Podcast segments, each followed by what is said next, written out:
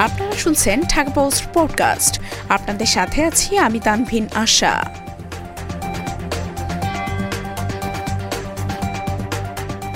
ফের রসিকের নগর পিতা মুস্তফা ডুবল নৌকাহাতি।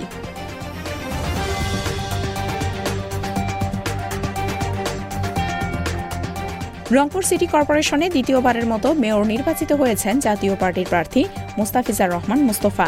তিনি সরকার দলীয় প্রার্থী ও সাবেক সংসদ সদস্য হোসনে আরা লুৎফার ডালিয়ার চেয়ে এক লাখ চব্বিশ হাজার পাঁচশো উনষাট ভোট বেশি পেয়েছেন। তার নিকটতম প্রতিদ্বন্দ্বী ইসলামী আন্দোলন বাংলাদেশের প্রার্থী আমিরুজ্জামান পিয়াল হাত পাখা প্রতীকে পেয়েছেন উনপঞ্চাশ হাজার আটশো বিরানব্বই ভোট।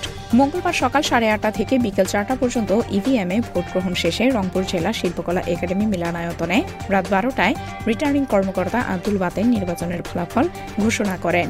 এ সময় আরও উপস্থিত ছিলেন কমিশনের সচিব জাহাঙ্গীর আলম, আঞ্চলিক নির্বাচন কর্মকর্তা জি এম শাহদাবুদ্দিন প্রমুখ। ঘোষিত ফলাফল অনুযায়ী লাঙ্গল প্রতীকে মোস্তাফিজার রহমান মুস্তফা পেয়েছেন এক লাখ ছেচল্লিশ হাজার সাতশো আটানব্বই ভোট। তার নিকটতম প্রতিদ্বন্দ্বী ছিলেন ইসলামী আন্দোলন বাংলাদেশের আমিরুজ্জামান পিয়াল হাতপাখা থেকে পেয়েছেন উনপঞ্চাশ হাজার আটশো বিরানব্বই ভোট।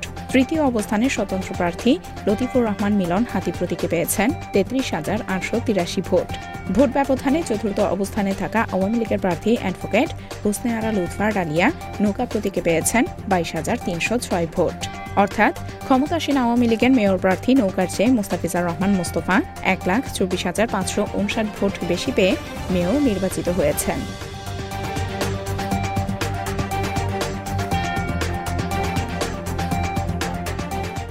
এতক্ষণ শুনছিলেন ঢাকা পোস্ট পডকাস্ট।